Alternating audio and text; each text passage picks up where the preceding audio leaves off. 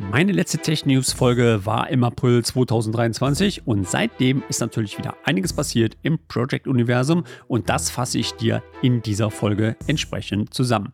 Natürlich blicken wir auch noch auf die Roadmap im Oktober 2023, denn hier tut sich mal wieder gar nichts in Bezug der angekündigten Feature, was mich persönlich mal wieder ein bisschen aufregt. Ich würde sagen, starten wir mit der neuen Folge. Auf geht's. Podcast rund um die Themen Projektmanagement, Prozesse und Tools.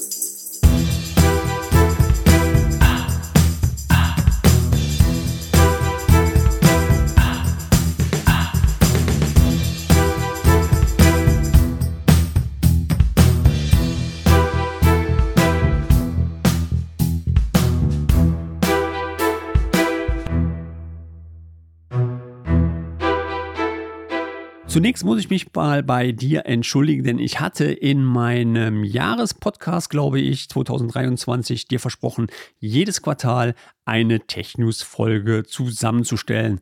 Warum hatte ich das vor? Damit ich nicht zu viel in einer Folge aufarbeiten muss und die Folge entsprechend nicht so lang werden. Kurzer Blick auf den Tacho. Wir haben jetzt Oktober und die letzte Ausgabe war im April. Würde sagen, Ziel nicht erreicht, aber dafür hatten wir ja ein paar andere Themen hier in meinem Podcast. Legen wir also los. Nach dem April kommt der Mai. Von meiner Seite dazu jetzt erstmal ein großes Aber, denn Microsoft hatte laut Roadmap das Feature Integration von FIFA Goals in Project for the Web angekündigt, aber wie so oft bei Microsoft wurde die Deadline nicht eingehalten und es wurde kein neues Feature entsprechend veröffentlicht. Aus dem Grund steigen wir hier einmal direkt in den Juni ein. Die Tech News im Juni. Im Juni gab es drei neue Feature. Als erstes schob Microsoft das überfällige Feature der Integration von Project for the Web in FIFA Goals nach. Damit könnt ihr, zumal ihr mit OKRs in eurem Unternehmen arbeitet, aus dem Projektplan Aufgaben bzw. Meilensteine in Goals matchen. Zu FIFA Goals mache ich, glaube ich, hier auch mal eine extra Folge. Das Thema OKR habe ich ja schon am Anfang des Jahres in meinem Podcast hier für dich mal aufgearbeitet. Wenn dich das ganze Thema interessiert, dann hör gerne hier nochmal in die Januarausgabe rein. Meiner Meinung nach war das Feature völlig verbuggt, als es veröffentlicht worden ist, denn ich hatte das Feature, ich glaube, circa zwei Wochen vor meinem Urlaub, also muss es so im Juli gewesen sein, in meinem Tenant zur Verfügung, konnte es auch aktivieren allerdings nicht bei meinem OKRs in Goals entsprechend auswählen. Hatte dann dazu ein Ticket aufgemacht, aber da ich in Urlaub gegangen bin, das Ticket auch nicht weiter bearbeiten können mit dem Servicetechniker. Als ich dann zurückkam, ja, wie soll es anders sein, funktionierte es. Also, entweder war es verbuggt oder aber es dauerte mal wieder unzählige Stunden und Tage, bis das Feature 100% entsprechend genutzt werden kann. Bisher kenne ich im Übrigen noch keinen, der wirklich Ziele aus einem Projekt in FIFA Goals ähm, abbildet. Was ich aber schon mehrfach gehabt habe, dass Teamziele aus mehreren Projektplänen in Power BI ausgewertet werden und dann das Dataset entsprechend in FIFA Goals gemessen wird.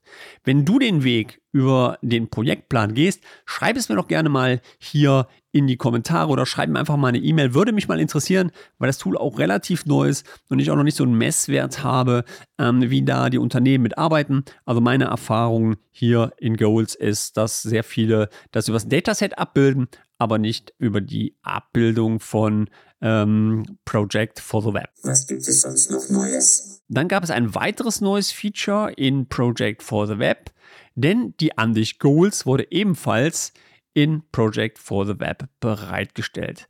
Meiner Meinung nach von der Namensgebung wieder nicht ganz glücklich von Microsoft getroffen, denn wir haben jetzt wieder zweimal den Namen Goals. Einmal in FIFA und einmal in Project. Aber sei es drum, in der Ansicht kannst du sogenannte besondere bzw. extra Ziele abseits vom Projektplan entsprechend visualisieren. Eine Info für dich hierzu. Auch die Goals befinden sich in einer extra Datenbank und können so auch bei Reports in Power BI entsprechend ausgewertet werden. Was noch? Das letzte neue Feature im Juli war die Integration von Project Planner und To-Do in Microsoft Compliance Portal, Auditing. Dadurch kannst du jetzt Aktivitäten in den Produkten entsprechend auswerten und zum Beispiel einsehen, wer hat die Aufgabe gelöscht, wurde ein neuer Projektplan ähm, erstellt, wurden Aufgaben geändert etc keine Panik. Die Ansicht kann nur durch Administratoren bzw. Personen mit explizit zugewiesenen Rechten entsprechend eingesehen werden. Die Tech News im Juli. Im Juli gab es ein wirklich cooles Feature, nämlich die Integration der Task History. Hier kannst du den Änderungsverlauf einer Aufgabe jetzt entsprechend einsehen. Aber bitte, das ist nicht die Darstellung eines Basisplans. Und Microsoft hat hier die Datenbank ähm, auch sehr im JSON-Format verschachtelt, sodass es sehr schwer ist, Informationen für entsprechende Reports auszuwerten. Wichtig hierbei für dich ist, das Feature steht dir nur mit einer Plan 3 bzw. Plan 5 Lizenz zur Verfügung. Das wiederum bedeutet, dass Microsoft nun das zweite Feature neben dem kritischen Pfad mit der Lizenz steuert. Was von vielen in meiner Community gefragt worden ist, ob die Task History auch in Planner kommt. Hierzu gibt es von Microsoft ein klares Statement. Die Antwort ist nein. Das wird ein reines Project-Feature bleiben, genau wie im Moment die Einfärbung der Buckets äh, unter der Bordansicht. Was noch? Und dann gab es ein weiteres cooles Feature, denn wir können nun auch die Projektpläne aus einem Customer Environment in Project Teams einbinden. Bisher war es ja nur möglich, dass Projektpläne aus einem Standard-Environment in Teams eingebunden werden können. War nicht ganz glücklich, denn gerade Enterprise-Kunden wollen möglichst wenig Lösungen im Standard-Environment nutzen. Und ja, da hat Microsoft jetzt nachgelegt und hat uns das Feature entsprechend zur Verfügung gestellt. Aber so schön wie das klingt, haben wir jetzt immer noch eine kleine Baustelle mit dem Environments. Wenn ein Kunde Project Home öffnet, dann sieht er dort ja alle Projekte, die er erstellt hat, beziehungsweise auf denen er berechtigt ist. Er sieht auch in der Spaltquelle, in welchem Environment befindet sich das entsprechende Projekt. Wenn ein Kunde jetzt allerdings über die Project Home Seite ein neues Projekt anlegen möchte, dann hat er noch keine Möglichkeit, das gewünschte Environment auszuwählen, in dem das Projekt dann entsprechend erstellt werden soll. Bedeutet, er legt nach wie vor, wenn er über Project Home geht, immer Projekte im Standard Environment ein. Das habe ich im Übrigen an die Produktgruppe mal weitergeleitet und hoffe, dass man hier auch das letzte Töpfchen irgendwann mal schließen wird. Okay, kommen wir nun zum August und im September. Ja, und da sind wir relativ schnell fertig, denn es gab keine neuen Feature. Und jetzt kommen wir zu Blankies Frustrede, denn was Microsoft im Moment da abzieht, das geht auf keine Kuhhaut. Im August sollte das Feature kommen, dass ich meine Aufgaben in die MyTask-Ansicht synchronisiere und dass damit logischerweise auch die Aufgaben hier in To-Do bereitgestellt werden.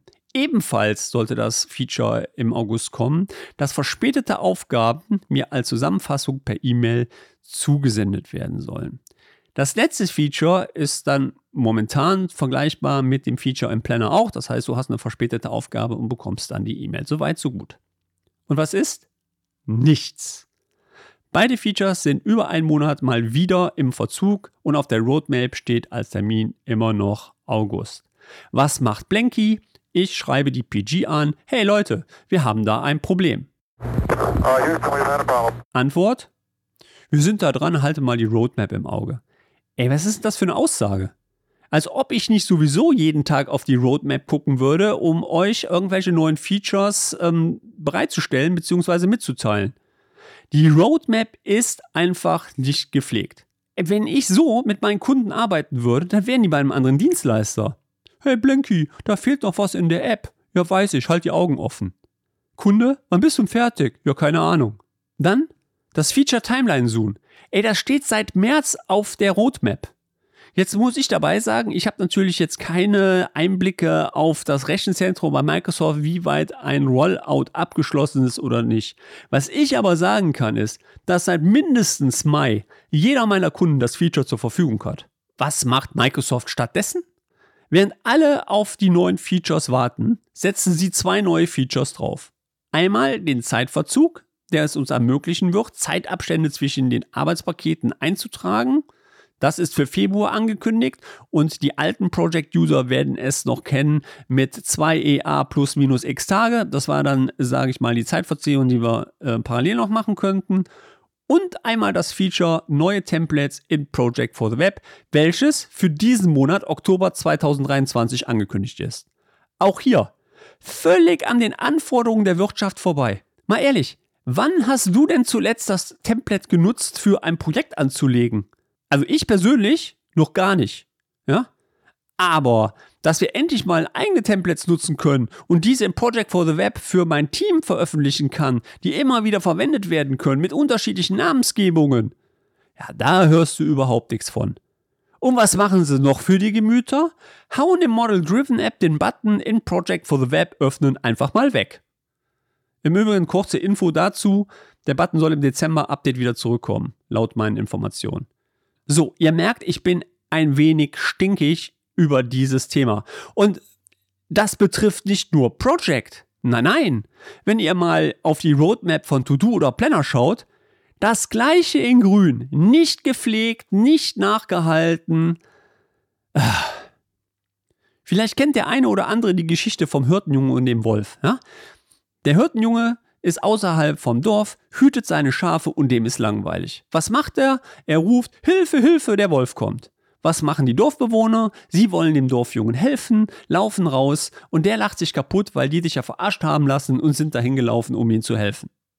Einige Zeit später, der Junge ist wieder seine Schafe am Hirten, kommen die Wölfe aus dem Wald. Er schreit wieder, Hilfe, Hilfe, die Wölfe kommen. Ja, und was ist? Keiner will ihm helfen, denn sie denken, sie werden verarscht. Wisst ihr, das Problem ist, was soll ich denn den Kunden erzählen? Wenn der mich fragt, ähm, oder ich sage, er kommt mit der Anforderung raus, er hätte gerne eine Synchronisierung nach To-Do rein, dann sage ich ja, er steht auf der Roadmap. Wann soll das kommen? Was sage ich ihm dann? Ich, sag, ich kann nicht sagen, was ich sage. Ich sage nur noch das, was auf der Roadmap steht. Und wenn der Kunde, wenn der Kunde dann moppert, muss ich leider sagen, ja, melden Sie sich an Microsoft. Es ist kein Verlass mehr, ja? Was sagt man früher? Wer einmal lügt, den glaubt man nicht.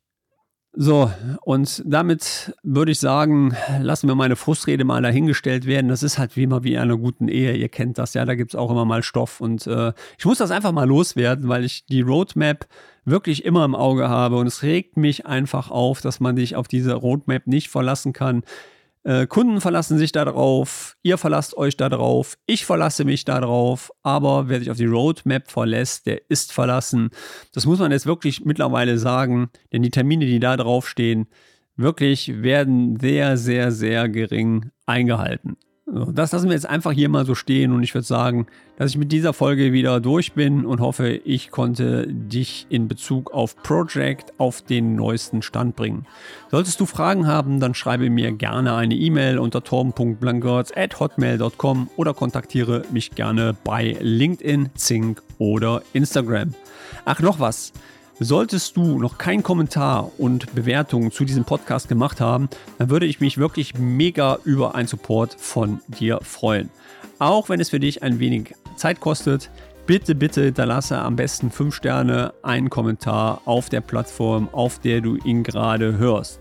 Für alle Spotify-Hörer, ihr könnt bequem über die Folge der App eine Bewertung abgeben und solltest du den Podcast über die Apple Podcast App hören, so ist es da auch möglich, entsprechend eine Bewertung kurz bei einem Podcast zu geben. Ist wichtig, um weitere Ausbau äh, zu generieren und Hörer zu bekommen. Also bitte, bitte eine Bewertung schreiben. Und äh, ja, ich würde sagen, ich mache jetzt einen Deckel drauf und wir hören uns dann im nächsten Monat wieder. Ich bin raus, euer Blanky. Ciao.